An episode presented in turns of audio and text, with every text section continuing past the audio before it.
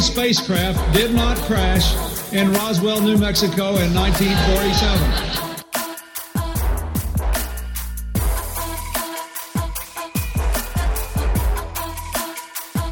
You know flat earthers, I guarantee it.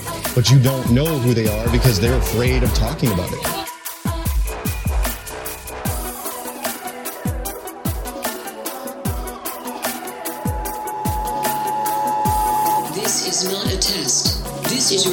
Emergency broadcast system.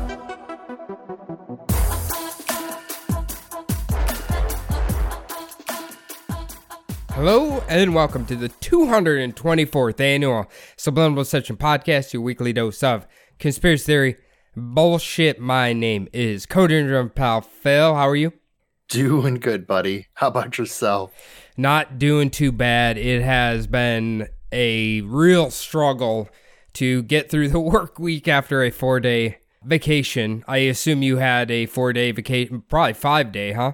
Yeah, I had a I had a five dayer, and it was definitely a struggle getting out of bed that uh, Tuesday morning. So I feel feel your pain. I just wish we were rich and we didn't have to work anymore.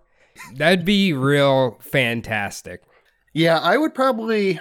I would still. I've said this before with our lottery episode. I would still every once in a while just get a part time job, just kind of you know do it for four months and then just quit. but What I like you know frying burgers or something like that, something fun. you just open up your own business, man, and then you're you know, you don't come in, you come in every once in a while, everyone's scared of you. The floors are perfectly vacuumed and all that, and then you uh, just disappear into the background. Definitely, all my friends eat for free. Yeah. And then when 11, 11 o'clock at night, the doors are supposed to close. But if my friends come in drunk at twelve thirty, well, you better you know fucking turn the fryers back on, just like the place we used to work. I imagine a restaurant you would own if you're a millionaire, like nothing is allowed except for salt and fried food. That's all you can have on maybe ranch dressing too. Definitely, yeah, it would be. we would have a lot of stuff on the menu. Definitely, the steak would be uh, would have to be good. I don't care Yeah. about anything else. The steak and potatoes. Actually, that'd be the entire menu with Just- different combinations of steak and potato. fucking Different levels combination. different levels of saturation from the steak soaking in butter for multiple months on end before it's cooked. That would be the Phil steak special. Just half of it's butter. Yeah, it hurts your liver after yeah. eating it. Yeah. No, there's a Longhorn for that. It's fine. well, that, uh, this is a I want- franchise. You can uh, probably just buy a bunch of them. But uh, sorry. Anyway, go ahead. oh, I was gonna ask uh, if you had maybe. I know that you were talking about the Vikings and the Bears game and that travesty. Did you happen to see Iowa, the Iowa Hawkeyes, limping to the finish line against Nebraska? The worst ten and two team probably in college football history I didn't see it, but I did see the score. is fucking horrible. Honestly, I did go and watch the Ohio State Michigan game in a bar full of degenerate gamblers. It's one of those places where they do the off track betting on the side. Ah, Yeah. And they barely had the sound on because they had to have the horse race taking over all the speakers. So it was bad though. I was surrounded by Michigan fans. Every time the commercial for the Big Ten championship would come up, you know, having the Iowa symbol right next to the like either Ohio State or Michigan, like to be determined slot, they would all just make fun of Iowa. Of course, I couldn't say shit because I was outnumbered like 10 to 1, but also they were correct. They're Hey, fucking terrible. they're gonna- gonna get murdered. They're gonna be real mad when the Iowa Hawkeyes are, in fact, the Big Ten champions. it's yeah even if they're me and my brother were talking about this today even if they're ahead like by m- multiple touchdowns into the fourth quarter they're still gonna somehow end up losing Yeah. it's just it's gonna be bad It- Yeah. they're gonna lose by 40 points i can see but well, I guess before we get into the episode here, we did get some very positive messages, and I think there's two that you know really stuck out. One that I received and one that Phil received. I'll go over mine real quick. It's a uh, I don't like saying the last name, but is a gentleman named Mike who reached out to us and he basically said he remembered seeing a news story about Uri Geller, who we covered last week, saying about a lawsuit, more or less. Now, the lawsuit was this woman claimed that she watched him on TV, okay? And then she found out that she was pregnant a few months later. Now, apparently, she was suing him because he bent the metal birth control thing inside of her psychically through the TV, and thus she got pregnant because he broke her birth control. The uh, is that called an was IUD or something like that? Yeah, Like the- yeah, yeah, yeah. Okay. Yeah. Oof. That's that's some pretty powerful uh psychic. He was a pretty good looking gentleman. Maybe Yeah, he yeah. Uh, impregnated her through telekinesis. I'm just like, I get, you know, he's being sued a lot and he's suing. So why not try to sue him? But uh, I'm pretty sure the article said she didn't get anything, obviously. You're never gonna get a dime from a con man. It's what are you doing? It's you know, first of all, he has no money. Second Yeah. of all, he's gonna con you. You'll be lucky if you don't end up fucking losing everything after you sue him. Somehow. I- they make you pay for his lawyer fees and shit because he's destitute. We I didn't get any letters in the mail from him, did you? So I think we're in the clear. No, I think we're good. We're still uh we're still low enough on that, Ah, yeah. but that's the bad thing. A scammer like that, if they hear any bad shit about them, immediately phone call to their lawyer. Doesn't matter who it is. we're poorer than he is, so I don't think he can take much. I want your view. I want your Buick Verano, yeah. and Come, you're making the payments. yeah. Come and get Ari. So I actually also got a message. It was from a new listener named Dave. I'm not going to say his last name, but apparently he was telling me that uh, he had a bit of an issue with an old trope that we used to do. He is from Pittsburgh, but he's saying that it's not all Pittsburgh that's bad. Apparently, it's North Pittsburgh Ah. people are more likely to shit on the floors than in the toilets. He said that he's from the South Hills. I don't know exactly where that is, but maybe in the South. So he said that people from around where, you know, he's from, you know, normal, you know, they, you know, they can read and, you know, don't, you know, whore themselves out and do drugs. So apparently it's North Pittsburgh. That's bad. Okay. Actually, I should issue an apology right now, Phil. This literally just happened today. I just remembered now that I got my Spotify looking back thing, right? And obviously, mo- all mine's just filled with death metal and everything like that. And then it showed me a map of where my most likely the music I listen to, where it's the most popular, I think it was in the US, and it was in fu- fucking Pittsburgh, Pennsylvania. so, you know what? I know we've been memeing a lot, but I think actually that might be where my people are. Possibly. Did you scream at your phone? Like, no, I swear I can read. You know what? It's a it's a it's a it's called the Steel City for fuck's sake. They better have metal there. Come on. Yeah, that's I. I don't know. I've never quite heard of like a big kind of like metal scene in Pittsburgh. Have you? Like, is that? I know Uh, you're more into it like than I am. Obviously, have you heard of like uh like a big underground kind of deal there? Or I n- no, I haven't, but I guess it's cities like that I feel like that shit kind of comes out of. I would say right now the mo where I hear the most new bands that are up and coming coming out of is ironically enough Texas. I hmm. can't remember if it was Houston or San Antonio, one of them two. That's like where the new wave of musicians is coming from. But you know what? Pittsburgh might just I bet they have probably a great music scene there. I don't know. I've never been there. Hopefully we can go there one day, you know, without getting killed. yeah, it's uh. So no, mostly it seems like music comes out of places where the kids there are dying to have something to do and to get out of that fucking town. So that's kind of what they were saying about like in the 90s when all that music was coming out of like the Pacific Northwest.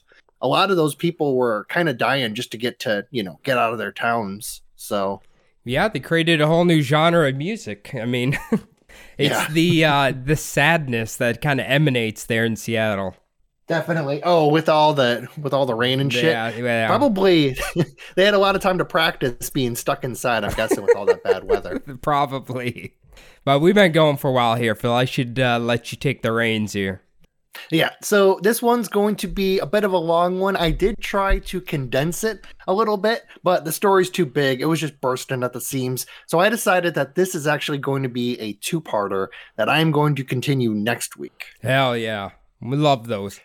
When the topic of serial killers comes up, many aficionados will immediately bring up the names from the end of the last century, and for good reason, as the last half of the 20th century had produced some of the worst of the worst in the murder game.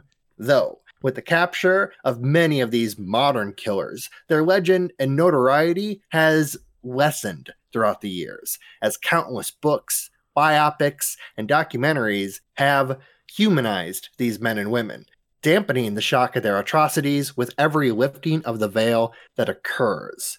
This, however, is not the case with the topic of today's episode, with a spree of terrifying and grotesque murders, which to this day, 125 years later, remains unsolved, with the details of the slayings spawning not only over a century of speculation of the killer's identity, but also a massive tourist industry in the East End of London with over 100,000 visitors every year to the Whitechapel district, walking the same streets as one of the most notorious, demonized figures in history, the one and only Jack the Ripper. Oh yeah, everybody knows this name. I think even Disney made a movie about him, um, which I think you've made it once. Disney makes a movie about you, but uh, but yeah, it, Definitely. I've- make her a chick, make her gay. the Disney way. Um, so yeah, it's funny. You know, obviously I visited you when you're over there, but I don't think I was really into true crime quite yet. Otherwise, I'd be like, Phil, we gotta go do this. Is yeah, I really didn't know that you were into true crime at all until you uh, your podcast. dude? Yeah, I know. I I I think it was like a thing that came on later. Yeah, if it was nowadays, dude, we'd be on the Jack the Ripper tour. We'd be on some ghost tours. It's we'd be all over the place. I know you're gonna probably talk about what White Whitechapel was like at this time, but um, Yep. in modern days, is it isn't it a nicer neighborhood now? Oh yeah, so I did actually take a Jack the Ripper tour. Uh, it's kind of one of those at the at the AFES. They have a little place that sets you up on like if you want to go out on tours. Me and a few of my friends from work actually went on the Jack the Ripper tour, and well, one of them, of course. There's you know there's uh, so many if you go there, but yeah, it Whitechapel's definitely not as bad as it used to be. Obviously, you know, you wouldn't be able to have any tourists there if it was bad as it used to be. Yeah, But yeah, it's a lot cleaner now. The same buildings are there, but it's a lot cleaner, let's say. I can tell you this too. I bet you didn't know there is a metal band called Whitechapel. Um, they're all right. They're all right. I'm not gonna say great. I'm just gonna say all right.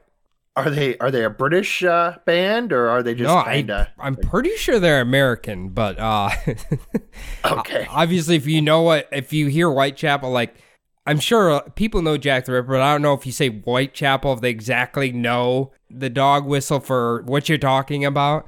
But uh, I think it's a cl- pretty clever band name. Yeah, you have to be to know like to know that it all occurred in like um the Whitechapel district. You're probably more likely to think that it just like in the East End. Yeah, you know yeah, like yeah. someone who knows less about it might like oh the east end that's jack the ripper blah blah blah you would have to know kind of a lot about it or you know listen to a lot of like true crime podcasts to know like whitechapel yeah, or obviously the the movies and books and shit you know? yeah, yeah, exactly. Now, for today's episode, we will of course discuss the brutal murders of the five women that are thought to have been killed by the Ripper's hand. We'll be giving a brief description of the Whitechapel district, uh, how it was at that time. Though for today's episode, we will mostly be talking about and discussing the many different people that are either believed to be or thought to be the man behind the Whitechapel murders. And like I said, we are cutting this into two parts. A lot of those suspects are coming in the second part of the episode. I was I'm very proud of you for saying thought to have been killed because there's obviously like it's not proof positive you know that he's the responsible for all of these people. Yeah, definitely. So, like I said, it was a it was pretty rough back then. There are, uh, I believe it's eleven total of all of the Whitechapel murders that happened over about like a two year time, two and a half year time period. But these are, I'll mention it later. They're known as the canonical victims of Jack the Ripper, the one who it all they all kind of match up with the, the same mo. You yeah, could say. yeah, So yeah. I mean, you're gonna go into it obviously, but yeah, I think people died just from being British here. Like, you know, well, tooth decay and gum disease Yeah. did take down a lot of Brits back The- then. the it is funny because they they do mention a lot about like the teeth of the Yeah. victims, and it's Yeah. always like, oh, they had really nice teeth. They were only missing two on the bottom and three on the top. Like I'm That- just like, oh fuck. that's a East End ten, man. Woo, three quarters of the Definitely. teeth.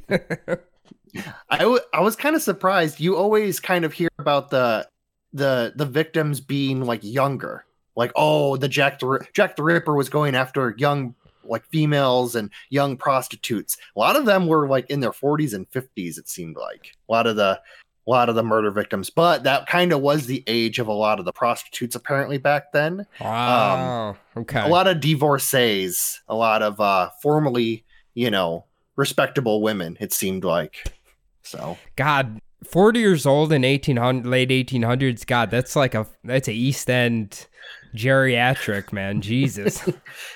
Yeah, back then, Jesus, like someone in their 40s and 50s, obviously everyone thinks that people only live to be like 30 years old up until like 100 years ago. The problem is the infant mortality rate was so high, it Yeah. lowered the average. So, I mean, people did live into their 50s and 60s. But once you started getting some of those, you know, later in life diseases, they could cut you down pretty quick. Yeah. So, oh yeah. Not a lot of people live into 70 and 80. definitely. no. no. you i mean you have a bad break in your leg and if it's not set up right you could die you know from that so it's it's a very different time when it comes to medicine they're actually this is actually kind of a not really a turning point but a lot of what comes out from like the Whitechapel murders and from Jack the Ripper kind of is like what they're starting to do with like murder investigations because they start getting like higher and higher profile investigators coming in to look into this and they're bringing a lot of like kind of new new stuff to uh like this is kind of the first time that like crime scene photos actually come up and there's actually crime scene photos like of the women you know or you know mortuary photos they're like they're taking pictures of them like, in the autopsy the last canonical victim they actually have a photo of her like as she was found Yeah. So- Yeah, I th- I think I've seen that one. Um this kind of helped uh Scotland Yard pop off, didn't it? Um, I'm not sure. So, I don't really know much about the history of Scotland Yard. I do know that like the the city police, the metropolitan police, were pretty heavily involved. Um, Scotland Yard, I'm not exactly sure like how much they got into it. I know definitely like after towards the end of like the Whitechapel murders, this was like world news. Definitely Yeah. would have gar- garnered the attention of the highest police but I'm not so sure. Like in the part that we're talking about today, I didn't hear much about anyone from like Scotland Yard like coming into it in this first part. You know, Gotcha. So, okay. All not right. exactly sure. Not a, I I can't say for sure. I just didn't read much about it. So We'll uh we'll look at Scotland Yard and we'll uh talk about it on part two. It's not really important. I'm sure they would have showed up to a murder scene with kilts on still. So uh it's not Jesus, put some pants on. Yeah. There's a dead chick right there. What are you doing, buddy? So, to start off, the Whitechapel district, which had been built up in the 17th and 18th century, became a home for many of the city's industries during that time, such as ironworks, breweries, soap factories, tanneries, uh, industry of all sorts. Though by the end of the 19th century, in the time frame that we're talking about, Whitechapel's fortunes had definitely turned. With many of those industries, which had attracted workers from the countryside and outside of Britain from from everywhere, had shuttered. after stiff competition from outside the British Isles had caused closures of all of those factories that once dominated the district.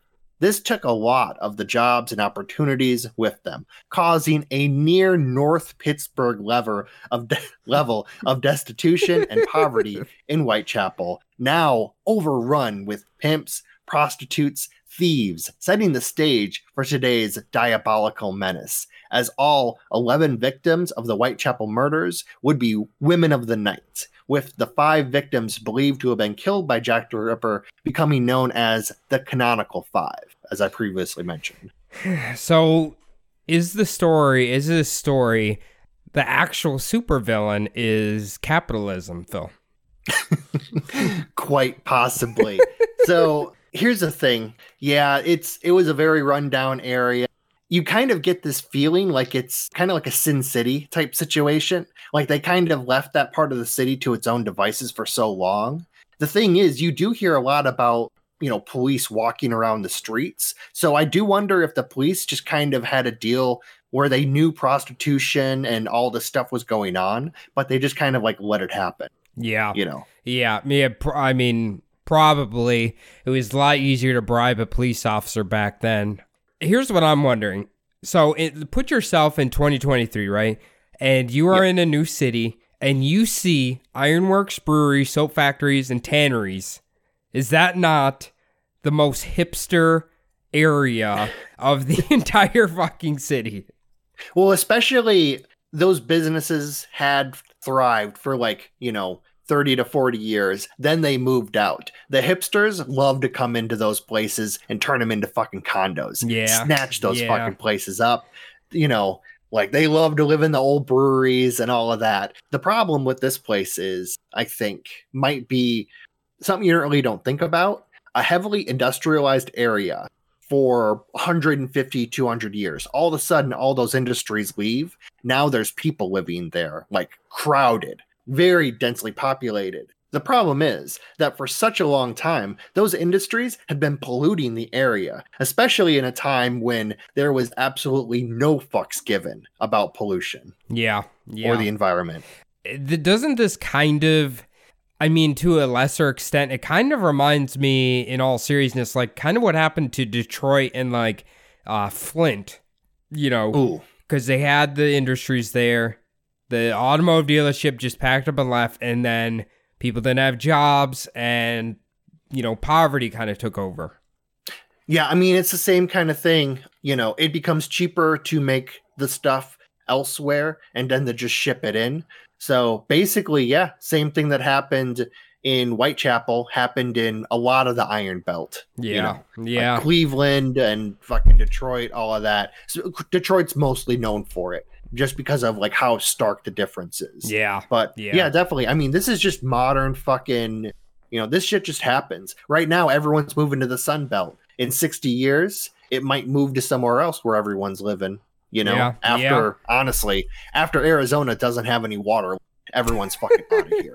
The population of Phoenix is going to go down to like 30,000 when the fucking water stops coming out of the faucet. yeah yeah yeah probably right And then I'm going to buy up all the homes. There you go you'd be a land baron with no water Five dollars for a dozen. There we go. Now, getting started. The first supposed victim of Jack the Ripper was a 43 year old woman by the name of Mary Ann Nichols. She is also known by the name Polly, which is what I'm going to be calling her. Her body had been discovered on the 31st of August, 1888, around 3:45 in the morning at Bucks Row. She was found just beneath a window. Now, Polly had last been seen alive by her friend Emily Holland, who had a short conversation with her before she began walking away off on uh, Whitechapel Road to the east. She was in search of a final customer for the night. Uh, this was around 2:40 in the morning. Now, Polly Nichols' body was discovered in Bucks Row by Charles Cross. He was a carman on the way to work. Uh, it was also discovered later on by Robert Paul. Robert was actually summoned over by Charles Cross to view the dead body uh, after Cross had discovered her. Now, after finding Polly's body, the men had decided that they really didn't want to be late for work. making the claim that they had fixed her dress to cover her nudity, agreeing that they would alert the first policeman that they had found of the, to the location of her body after they left. Basically, they found her, decided, shit, we can't even be a minute late for work or we'll get shit canned, and they took off. They Yeah. did actually find a policeman. You know, here's what I'm going to say, and this is an important lesson um, for everybody out there. Now, the dedication of these two men to their craft, this level of dedication is going to ensure that you don't get a raise and you do not get promoted. So just remember that. If you see a dead body, report it. Don't be don't worry about being late for work because it's not going to get you anywhere. Definitely, yeah. Especially nowadays, this would be seen as uh, pretty weird by the policemen. I mean, back then, obviously, no cell phones, no phones even, so you did have to run to find a policeman. But basically, to say like, "Oh, I'm just gonna go to work, and if I see a cop on the way, I'll tell him, oh, there's a there's a dead body down the over there." Like, oh, by the way, you know, normally you're running like every like every other kind of story you're reading in this, they run to the police station and then find either a cop on the way or they alert the police in the police station. These guys are just kind of like, we can't be late for work. I gotta, ima- I gotta find, I'll find a cop on the way. Don't worry. can you imagine? I can imagine getting a text from one of my coworkers being, "Hey, I'm going to be a few minutes late. I just, you know, stumbled upon across a woman who's literally turned inside out. I might, I might be a little late here.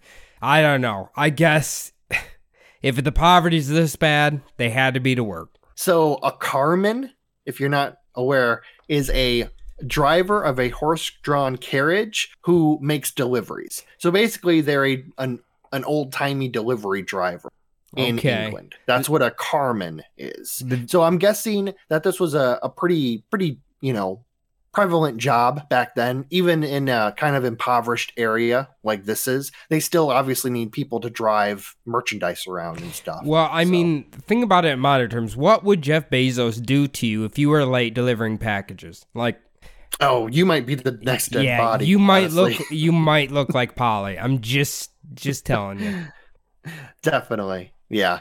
Yeah. That is, it's just kind of crazy to think that you were so worried about losing your job that you wouldn't stick around to give your full statement to the police. So you got to remember, too, though, it was a different time back then. Like I mentioned before, Polly's body would be discovered underneath a window. Uh, on the other side of this window is where Mrs. Emma Green and her daughter were sleeping. Emma was an admitted light sleeper, and she had been sleeping at the time. Uh, she would actually tell investigators that she had gone to bed around 11 o'clock the night before, and she hadn't been disturbed by anything until the police had arrived after this, the discovery of Polly's body. They actually showed up before the policemen that the two witnesses had found and alerted. So the cops kind of like found the dead body before the two men were able to find another policeman to come. So basically, what this story is telling us that Miss Green essentially is saying she should have been woken up by this woman screaming if she was murdered in this location. Yeah, that's kind of what I'm thinking. I so I was trying to like reading it, I was putting on my true crime hat a bit and thinking, well, did she get dragged to this area? Like there's no mention of like drag marks or blood drag. This was there would be a lot of blood in this situation. Yeah. So if she was murdered somewhere else and brought here, there would be an absence of a shit ton of blood that wasn't there. So I'm guessing if they didn't mention it, it must have been like the site. I'm thinking more it kind of means that she was either killed in a really quick manner or the attacker was already kind of what the way that they're making it sound is he got her like silenced her and killed her because there's a lot of bruising on her face like he was covering her mouth kind of You know what? I'm going to go with Miss Green is fitting the stereotype that people who claim to be light sleepers are generally over exaggerators. So, uh, I'm just going to say. yeah i am not a light sleeper uh i have told the story before about how living with my sister in her house uh she had a friend over who actually was having a seizure um, on the porch and the fire department the ambulance was all outside like they were doing work on him like just feet away from my window, and I didn't wake up at all. You know what? I'm not at all a light sleeper. that is uh you know what? It didn't concern you, so uh just just keep sleeping. That's what I say.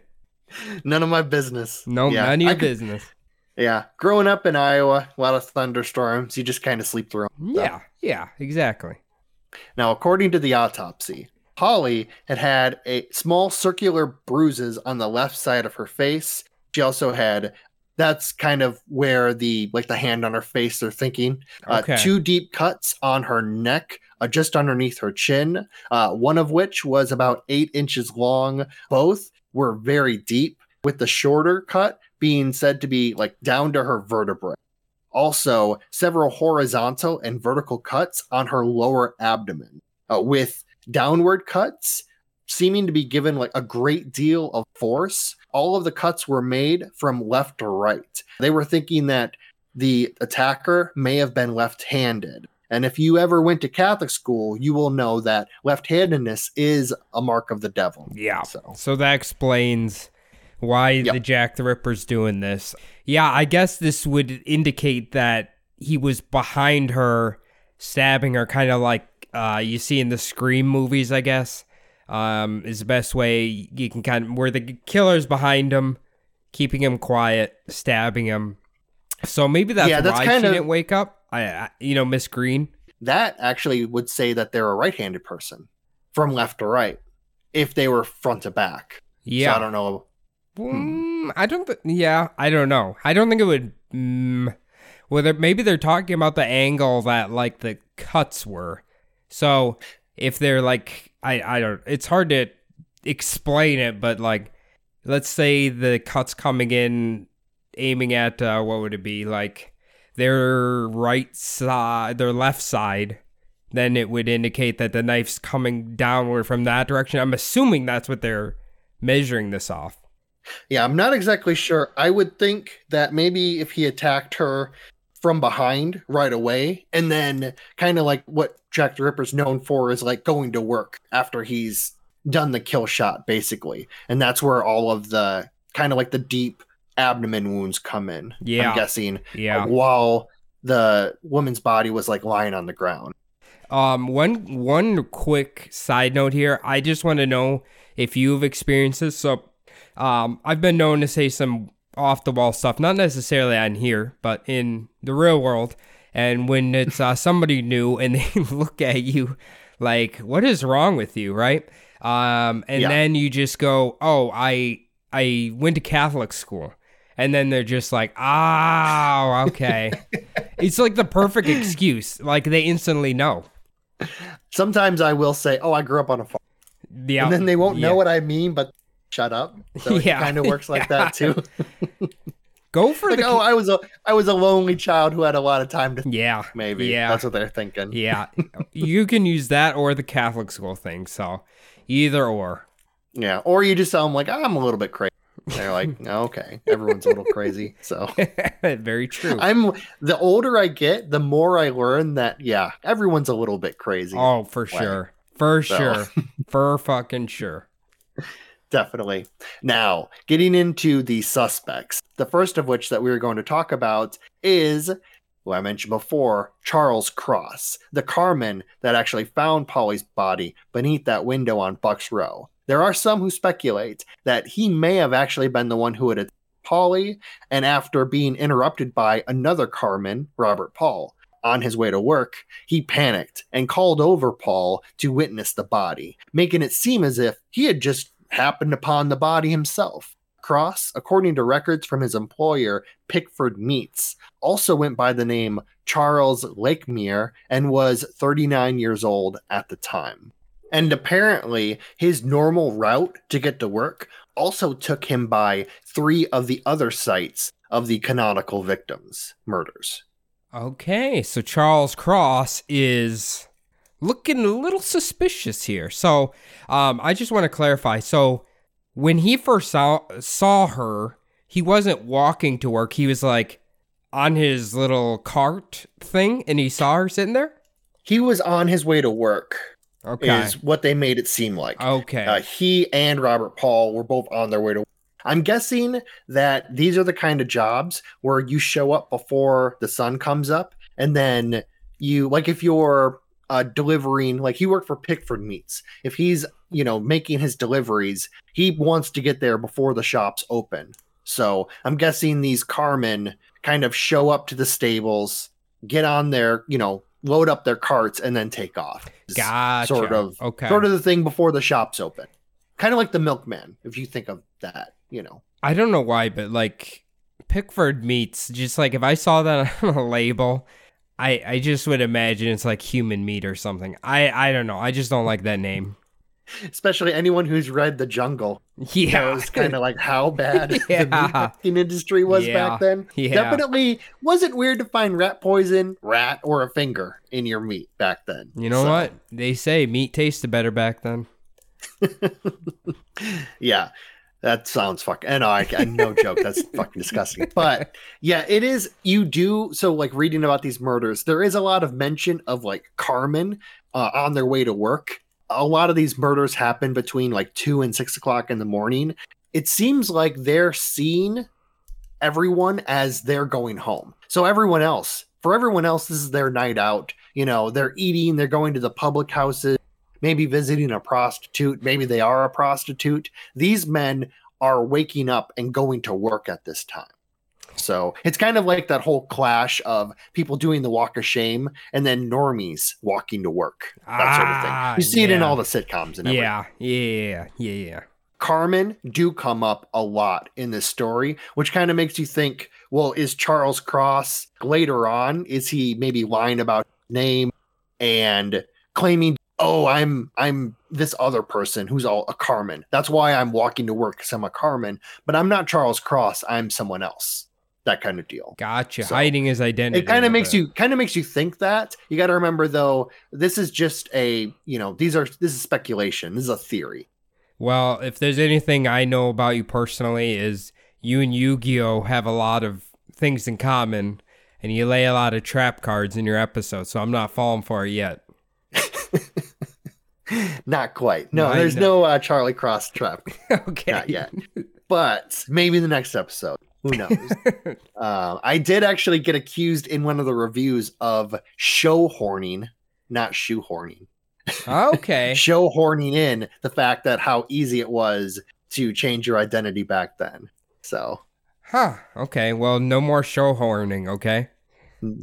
no more show horning. Yeah. yeah so uh kind of moving on i imagine though that after the struggle to subdue polly and the many brutal stabbings and lacerations that were inflicted on polly i'm guessing that if you had been the killer you would be covered in just blood viscera you would be disheveled and it didn't seem like the police like saw anything to make them think that this man was the killer uh, if he had been interrupted by Robert Paul, he wouldn't have time to wash up, change his clothing. Basically, after he gave his story, he and the other man were kind of just allowed to walk to work. Obviously, nowadays, completely different story. Not only would they need to bring him downtown to get a full statement, he would also be suspect number one.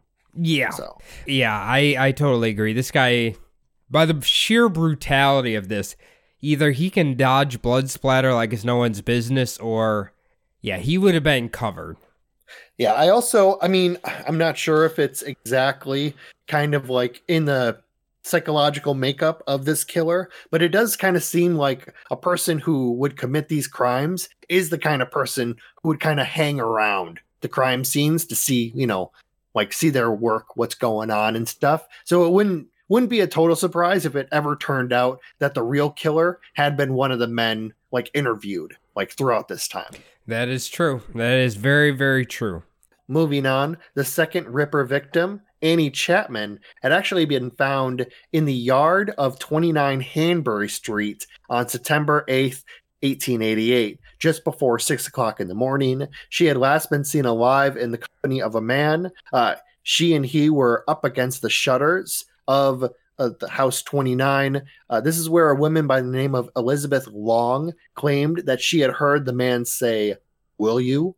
and had heard Annie Chapman reply, Yes. Annie would be found by the man who inhabited the third floor of that same house on Hanbury Street by the name of John Davis. He was another carman on his way to work. And after finding her body, he had told three men that he had found on Hanbury Street about the body. Uh, afterwards, he ran to alert the authorities at Commercial Street Police Station. Okay. Yeah, you weren't lying about the Carmen.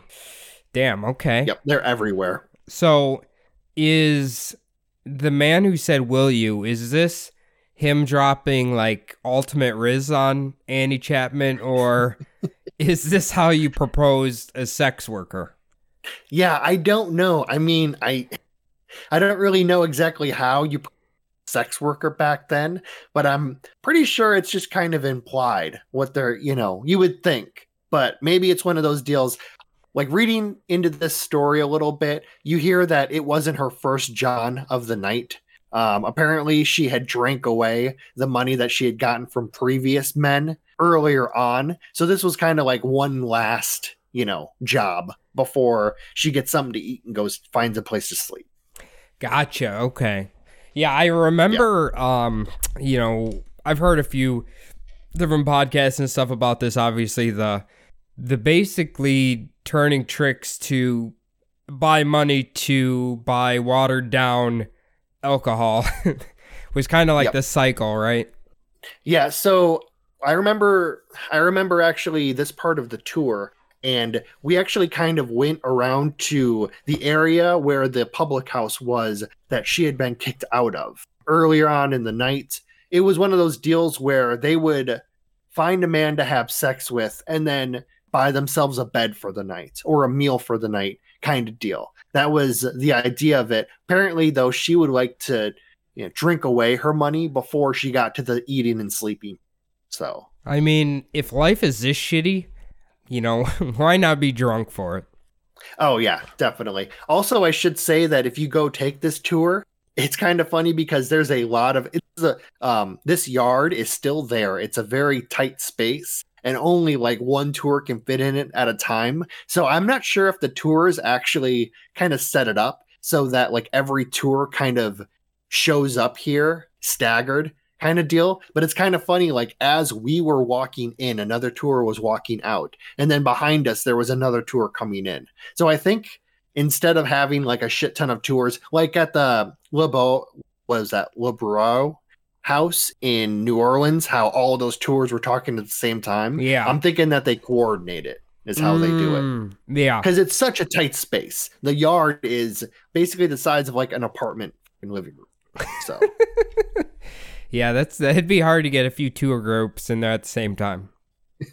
yeah, space was at a premium back in the 1880s. So especially in a fucking tightly packed area like this. I should also say too that a few moments after Elizabeth Long sighting, a man by the name of Albert Cadosch, uh, he had been actually in an adjoining yard to Building 29's yard. Uh, he was walking to the outhouse. He claimed to have heard a woman faintly say no, and then the sound of something crashing against the wooden fence to the adjoining yard. Apparently, it's a mind your own business kind of town, though, and he just kind of went along on his business. Okay. So he he's kind of implying that this could have been Annie getting attacked by Jack the Ripper or somebody. Yes. Well, Okay. yeah, by the murderer. I don't know if that that this was only the second murderer, so there wouldn't have been a, you know, the the Ripper, or I believe at this time they were calling him Leather Apron, kind of after this murder. So Gotcha. yeah. Okay. All it right. wouldn't be. It's not like he's thinking, "Oh, it's Jack the Ripper." Like this is only the second murder, but the Whitechapel murders have been going on for a little bit at this point. So, so yeah, he claimed to have heard the attack uh, to investigators later on. Okay. All right. Now, of her injuries, the throat had been severed with deep lacerations. The incisions into the skin indicated that they had been made from a blade of the left side of the neck to the right, just like Polly's wounds. The cuts were two distinct lacer- lacerations made on the left side of the neck, being parallel with each other and separated by about a half an inch. The muscular structures appeared as though there was an attempt made to separate the bones from the neck, uh, kind of like just deep, deep wounds. Her midsection had been split completely open. Apparently, her intestines were taken out of her body, lifted on pl- lifted up and placed on the shoulder. Also, her uterus and portions of her vagina and bladder had been entirely removed. There were no trace of these parts that could be found on the body. Uh, the incisions were said to be cleanly cut, and they avoided the rectum, and they also were low enough to avoid injuring the cervix. So he dismantled and eviscerated the vagina, but somehow did not cut the rectum. Yeah, it was from the inside, it seems like. Huh. Okay. Like, I mean, that's pretty so he had, com- he had completely cut these organs out. yeah, I mean, obviously, this is quite the evisceration here. Um, yeah, I, I don't. This had to have taken a while, right? Well, that's the thing too. So obviously the the murder the first murder that we talked about was very violent and you know the deep stab wounds but this one is more surgical it's the person who did the autopsy dr phillips noted that he had thought that he wouldn't have been able to do this himself even especially like the victim at the time may have been struggling it was done very quickly he believes that if a skilled surgeon had tried it it would take him the better part of an hour so he's not sure how he did this so quick and so cleanly. There's no like I mean there's no way somebody could sit here let's just say hypothetically sit here for an hour without somebody coming by, right? Oh, definitely. I mean, there were you got to think everyone who was out the night before had gone to bed and the carmen at this time were just starting to maybe go to work. But yeah, you would think, I mean, there was a guy who actually supposedly heard him who was going out to take a piss out in the outhouse in his yard. Maybe, I mean, it sounds like he incapacitated the victim very quickly and then went to work. So possibly the the guy who did the autopsy, Dr. Phillips, claims that he thought that like the victim would be struggling, but it seems like he kills the victim immediately and then goes to work. So Well, I mean, yeah, if the, he almost severed her head, I mean, you're probably not going to be really alive. yeah, the blood would drain out pretty quickly. I mean, you're completely severing the arteries and everything in the neck. You know, So, I just want to say this for Dr. Phillips. I don't I'm guessing he's not still alive, but um if he's saying a skill vampire. he's not sure how someone did this uh and he's talking about a skilled surgeon i'm guessing he's probably if this is a doctor of some kind he's probably the only one who's not high on ether and opium at the time so you know he's probably a little little bit more quick with the surgeries Cody, 1888. Everyone's high on ether. What are That's you talking about? Everyone's at least drunk at this Yeah. time. We'll we'll probably get a little bit more into him. There are ideas that it was either a doctor or it may have been the gentleman who who were doing the autopsies may have been the actual people doing it. It's kind of the idea of like who's close to it sort of situation. You know, they're brought to the scene right away to take notes and then they kind of it seems like they go with the body to get the autopsy done. So it's So- one of those deals where I mean they're not just kind of like popping up around. They're actually called out of their home. so, So, do um, do we know the whereabouts of dr oz in 1888 Well, he does uh does kind of look a little bit like a vampire. So he might Yeah. have been around there. Yeah. You know. yeah he's my number one suspect so far Definitely. Now, the next suspect that we are going to mention is perhaps one of the most popular of all. This is mostly due to his high societal status and the many fictional accounts, including a 2001 film featuring Johnny Depp that was made about this conspiracy theory. Though he is also perhaps the least likely if you actually take a look at some of the supposed evidence that's out there. I am, of course, talking about Prince Albert Victor, grandson of Queen Victoria and second in line to the British throne at the time. Do you, yeah, this uh this movie from hell is called. Yep. Um yeah, it I think it's a I don't know if it's a sequel or a prequel about Frodo Baggins. um, when he goes around London killing uh, uh, innocent sex workers. Um, is that what- for sport. yeah. Is that what you got out of out of it? Because it is the the same guy who plays Frodo Baggins, so I assume it has something to do with Lord of the Rings. I am actually thinking about uh, rewatching. I haven't watched this in 20 years. We rented it back in like 2002, maybe. This is during when we were in high school. So it's been it's been a minute since I've seen it. It's not bad, Uh, but- it's not bad. I'll tell you. Yeah. I did kind of like reread about it and kind of um conspiracy about basically the Freemasons trying to cover up. Actually, we're about to get into it in the, the next couple seconds, so I'll save it for that. But yeah, it's uh it was a you know a pretty big movie if it's got Johnny Depp in it. So you know, also there's a lot of fictional accounts through you know books and documentaries made and all that stuff. So. Yeah. Now, there are two main conspiracies when it comes to the Crown Prince. First is the speculation that Prince Albert Victor was a bit of a black sheep in the royal family, with people thinking that he was a paying customer of some of those prostitutes in the seedy Whitechapel district, uh, actually catching syphilis from one of those women or possibly men, which would drive the 24 year old insane. Eventually, seeking out revenge for his illness, the crazed royal would stalk, proposition, and murder his victims in a blind rage, slashing the throats and mutilating these women. With the royal family having full knowledge of the murders, though covering up the young prince's bloodlust. Uh, helping along the theory is how the prince was allegedly involved in a scandal involving an all male brothel, also, he died at a very young age. He was only 28 years old. This was three years after the Whitechapel murders in 1882. Okay. All right. You know, I mean, on on the surface, it sounds good. Uh, I think my one glaring rebuttal would be, I'm just gonna say, someone who is crazed with syphilis. I don't know if they're gonna be as sneaky and be able to, you know, hide. I guess as well as this guy.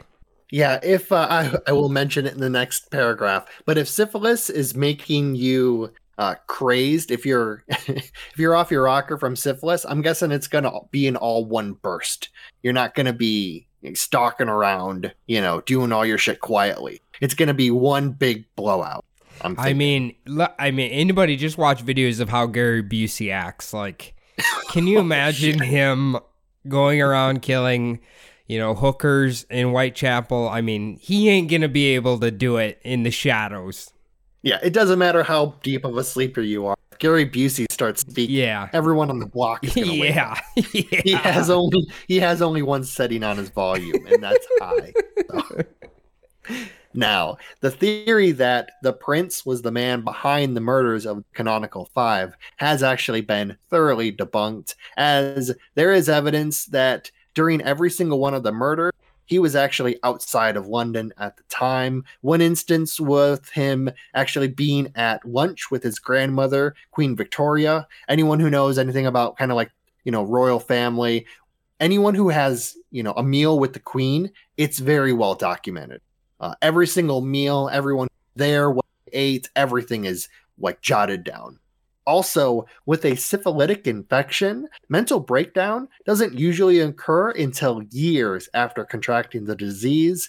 The prince had allegedly also died of pneumonia in 1892 uh, at only the age of 28 years old. This was long before syphilis would have been able to drive him insane if he had caught it at a reasonable age. Though there is theories that he was mentally unstable from childhood, separate from any alleged venereal disease that he would have caught from some back alley prostitutes. So it could have been the situation where if he was mentally ill the entire time, it wasn't from syphilis, but like definitely syphilis would not have destroyed his brain well enough for him to commit these murders at such a young age. I mean, I guess his best possibility of having a mental illness is probably from inbreeding, right?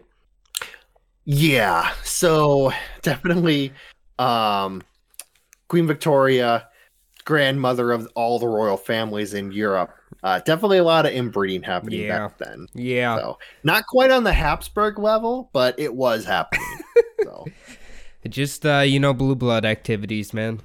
definitely the well-to-dos. Yeah. Now, the second theory is likely the more popular of the two, being fictionalized in the previously mentioned uh, movie From Hell, and that is that Prince Albert Victor either had an illegitimate son with or had secretly wed a Whitechapel shop girl by the name of Annie Crook.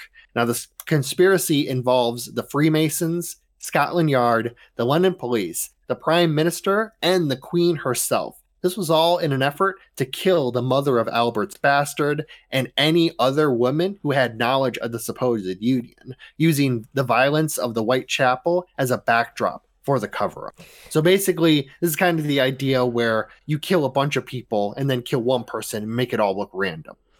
Oh, okay. I was almost going to say whoever came up with this conspiracy clearly very big Game of Thrones fan.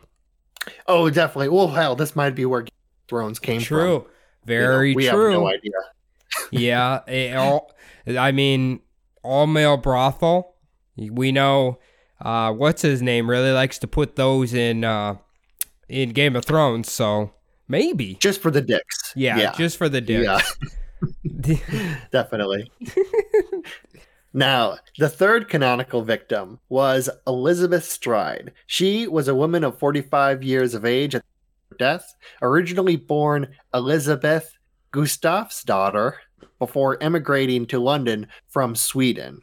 Uh, she was an alcoholic working as a seamstress and occasional prostitute in Whitechapel. Elizabeth had been seen on Berner Street in the company of a man, with the two seen hugging and kissing on each other in front of a public house. Uh, there were two men that actually had seen the men and Elizabeth together, and they joked to her that she was in the company of Leather Apron, of course, the nickname of you know Jack the Ripper.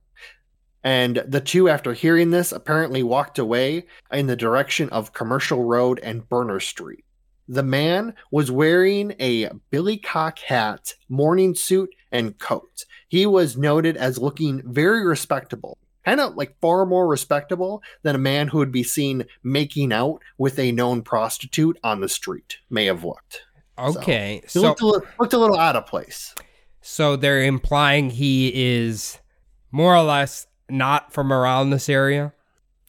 Yeah, they're just saying it's kind of weird to see, you know, normally you wouldn't see a guy like a higher status man kind of just like making out in public with like with a street woman kind of deal. Gotcha. Okay. Um. Hmm. It's too bad they like don't know who this guy is, or I assume they don't know who this guy is. Yeah, no, they uh they just kind of give a description of him. It's kind of always the same description. Uh between five five, five seven, you know, well dressed. Um people who even like speak to him can't really claim to, you know, say who like they know him or can't really give a good description. It's all a very vague description. Of course, you got to think now though too. You're getting into the time when this is becoming big news. So any like new murders that come around, there's a lot of people who claim to have seen them. And that's the problem that we kind of start getting into, I think, is there's one there's one person who claims to actually sell grapes to Elizabeth and this man, but they give the very vague description that everyone else is giving.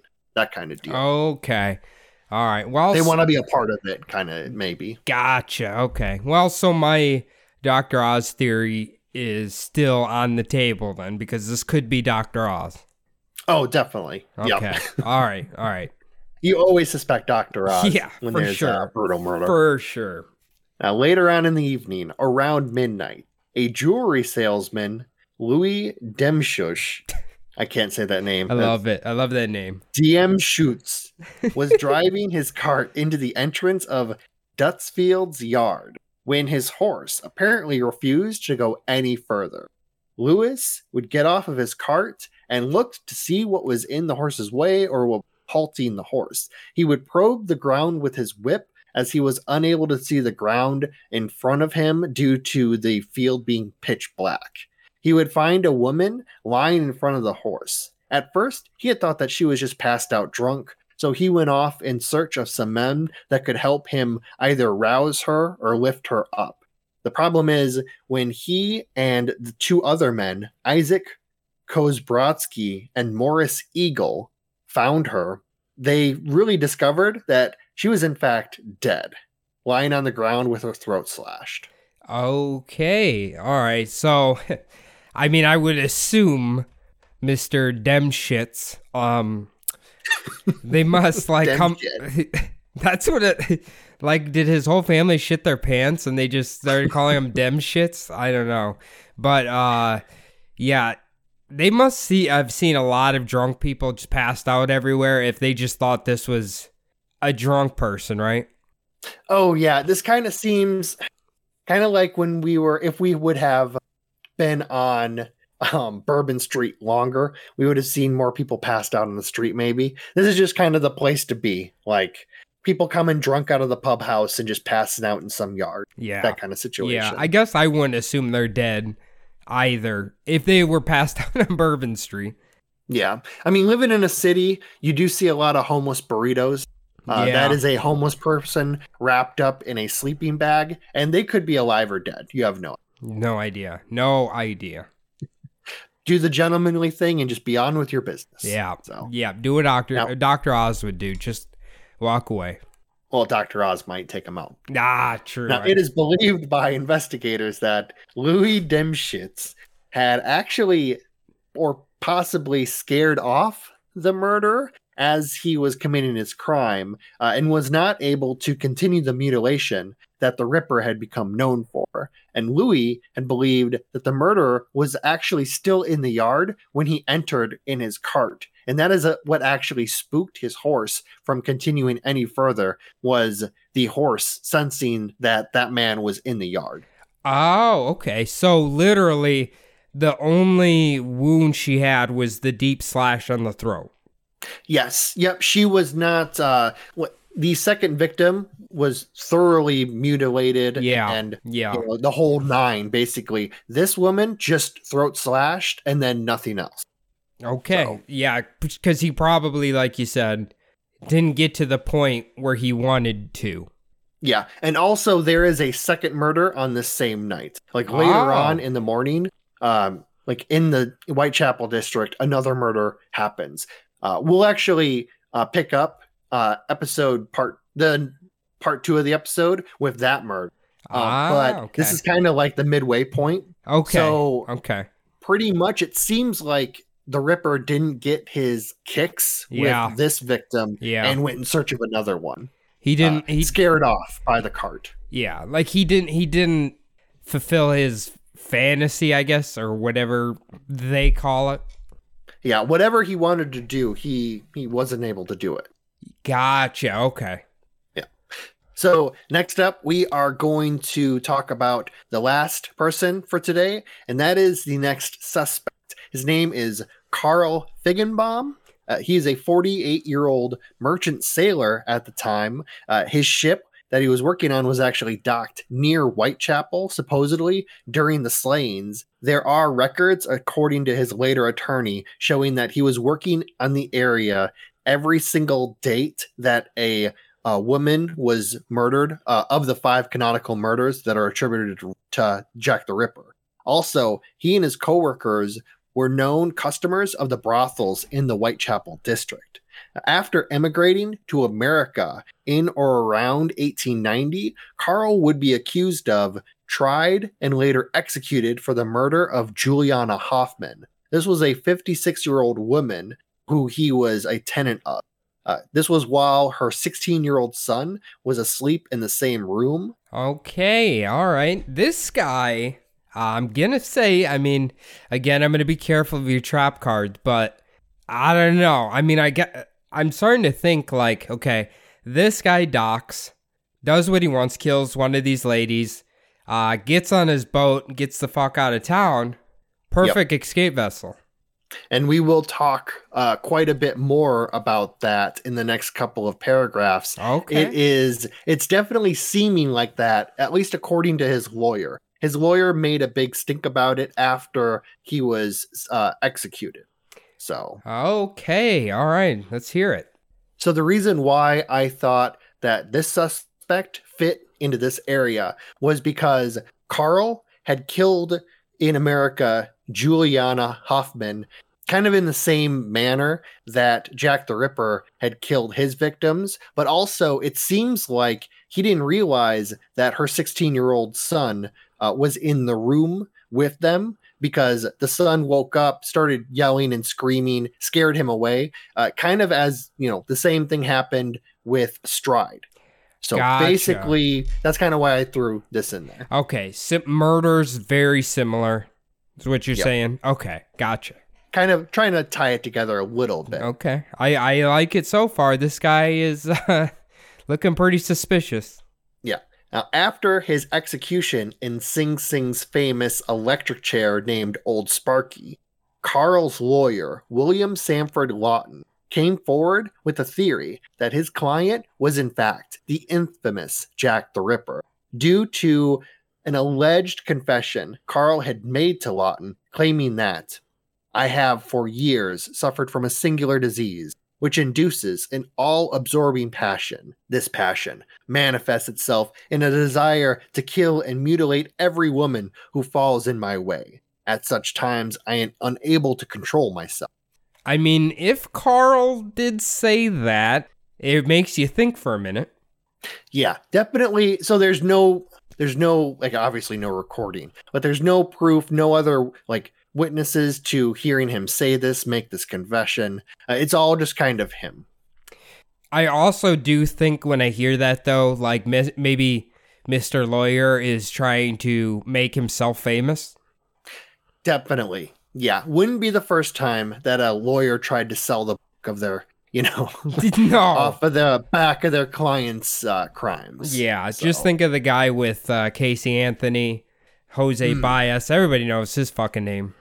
Oh, definitely. Yeah. Uh, that's one of the most recent cases. Yeah. But it's, I mean, kind of a tale as old as time situation. yeah. Especially like right after he's executed. Then it's like, oh, now I can come forward and say all this shit. Because not only is there no one to speak against you for it, but now you don't seem, you know, you can't say any of that shit while he's paying you. You know, you have that whole kind of like the duty to still serve him while he's under your, you know, yeah, confidentiality. lawyership, whatever you want to call yeah, it. So yeah, now, Juliana's murder had been ruled a robbery gone wrong. However, Lawton believed that Carl was not able to mutilate her body in the style of Jack the Ripper because, like I mentioned before, her teenage son had woken up and began screaming for help.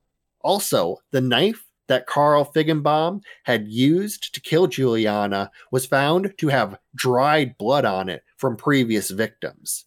Besides that, Lawton claimed to have figured out that not only was he in London during the Whitechapel murders, but also that during his travels around the world after leaving England, death would follow. As everywhere Carl Figgenbaum supposedly showed up in the United States and around the world, a string of unsolved mutilation killings coincidentally happened there. Okay, so did the I'm guessing the lawyer put this list together of these other unsolved murders and connected them to Carl when he was there? Yeah, supposedly he uh, he did a lot of and found a lot of these murders that happened, and claims that Carl is connected to all of them. Um, this the, the kind of the idea for the theory that the the murderer Jack the Ripper actually emigrated like away from London is kind of the thought that well it's the reason why the murder stopped. Either he was killed or he moved away. Like Yeah. he moved on. Is Yeah. why the murders stopped happening. yeah. Because they, you know, like I mentioned, the Whitechapel murders, there's like 11 total. There's five that are tied to Jack the Ripper. But I mean, that whole era kind of just ends abruptly. Yeah, I was gonna say yeah. It it kind of just goes away. Yeah, so I think that's kind of the weird, you know, part of this. But I guess in this case, with this guy, if he immigrated to America just so happens to be when the murders ended, a little suspicious.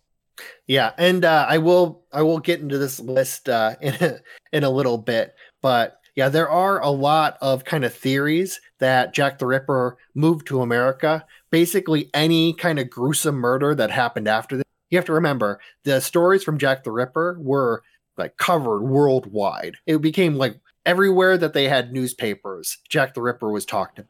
So Yeah, there is this yeah. kind of idea that anytime like a Ripper style murder happened in the United States, it's because Jack the Ripper was now in the US. Yeah. Yeah, I've heard that a lot too. Yeah. Oh, and Carl Figgenbaum, he's not the only like Jack the Ripper suspect in America. So, uh, getting into this list, October 1889 in Flensburg, Germany, murder and dismemberment of a prostitute. Uh, January 89, Managua, Nicaragua, murder and mutilation of six prostitutes. Hurley, Wisconsin, murder of a prostitute named Lottie Morgan. 1890, Bentham, Germany, murder and mutilation. woman. Uh, December 1890, Bern, Switzerland. Apparently, he gets around. Uh, murder and mutilation of a peasant girl. Jersey City, 1891, murder and mutilation of a woman by the name Carrie Brown. Berlin, 1891, murder and mutilation of a prostitute Hedwig Nisch.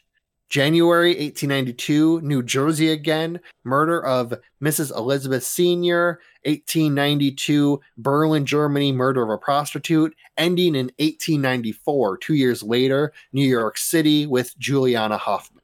He believes that all of these murders were Carl Figgenbaum, that he basically, like, everywhere he stopped, like port to port, he would do all these murders. And, you know, basically every time he would just get off scot free because he would just, you know, on the ship, onto the next, that sort of situation. Never being tied to any of these individual murders until the he killed a woman with her son right next to him and got caught.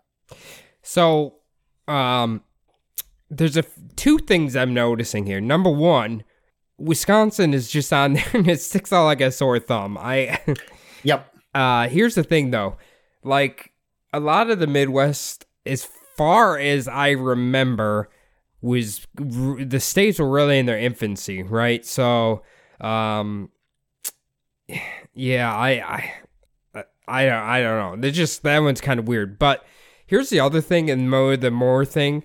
So you had the 1888 murders, right? And then each one of these, uh, some are twice a year, three times a year, um, and then all of a sudden it's 1892, and then waits two years for a guy who is this vicious of a killer. I don't know if he could just stop for two years. You know what I mean? Oh, definitely, yeah. And around like 1892, 1893, it supposedly there was a time where he like yeah, stopped being a like merchant kind of sailor. Uh, so it's kind of Oh. believed that he had settled down a bit.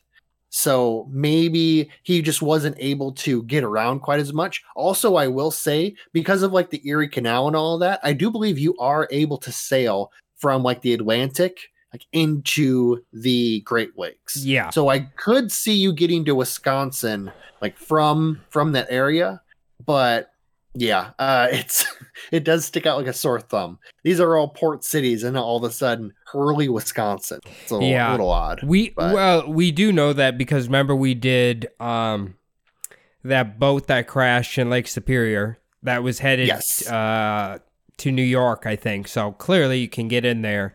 Um but god damn, that one is weird, but yeah, if it is true that those years he wasn't a uh, you know, a merchant, I guess, then uh, I, where was he? And would you look at the murders where he was during that time? Yeah, it's. I mean, the thing is too. You can kind of, you know, he's dead. There's it's it's 1890 for fuck's sake. Yeah. There's not a whole lot of you know. This guy was obviously kind of a wanderer, so you can kind of make up anything you want. Uh, kind of. Lastly, on here, I should say that besides Lawton, there's no one who had heard Carl Figgenbaum's confessions. Also, Lawton could not produce any evidence that his client was actually in any of these locations, like around the world. Uh, there's, you know, no other witnesses to any of these killings who can like place him there. So it's it's all kind of uh, his lawyer. It's, yeah. you know, Yeah, that's why he's saying like you know, lawyers are yeah, Yeah. lawyers are sneaky now, but During this time, they're really sneaky. Oh yeah, they yeah they have limits now because of uh, you know all the technology we have. Is no holds barred back then on No, no. So Fuck no. He could just make up whatever he wants, and people are like, "Oh, he's a lawyer. He must be telling the truth." oh definitely yeah. Uh, I was at work today, kind of talking a little bit about say on the episode, and I was I kind of made the comments. God, think about somebody doing this like nowadays. How many like ring cameras would catch them in London for God's sakes? All the CCTV cameras that are like everywhere. You wouldn't be able to get away. They would catch him before sunup. Yeah, Like, yeah, I know. I I mean, I guess that's a good thing. Um, but oh, definitely. but yeah. yeah, it's. I mean, I don't think I don't know if I sent you the video on Instagram, but it was uh basically this guy who killed this girl he met on Tinder or whatever, and they literally had video him on camera almost every single second between when they started the date to when he put her in a suitcase and her being taken out of the hotel or apartment in a suitcase. Like, this guy is so dead to rights and it's clearly obvious what he did. Like, I imagine that's how how it is a lot of times. Oh, nowadays especially. Yeah, Yeah. I mean, yeah. if you commit any crime and have your phone on you, you're fucked. Because they can tie you every every single time your phone pings off of a tower, they've got you in that location. So I mean, I maybe that's why Dr. Oz has cooled down um, as technology has risen.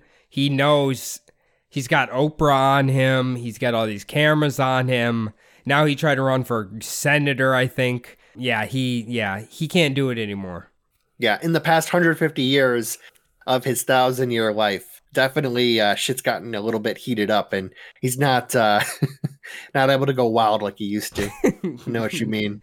yeah. So next week, uh, we're gonna get into. We're gonna start off with like more witnesses of Stride. Like I mentioned, uh, they started coming out of the woodwork at this time. We're also gonna finish up with the other victims and the many other suspects. I did kind of cut down the list a little bit, but since it is two part, I might actually throw in some more in there. Some of the fun ones. Uh, some of the ones who kind of like the prince who most likely didn't do it, but it's kind of fun to talk about them. So you know that what? is the end of part one, though. You Is know- uh, you a know what, little bit longer than I thought, even. You know what I am looking forward to uh, is the cryptic letters.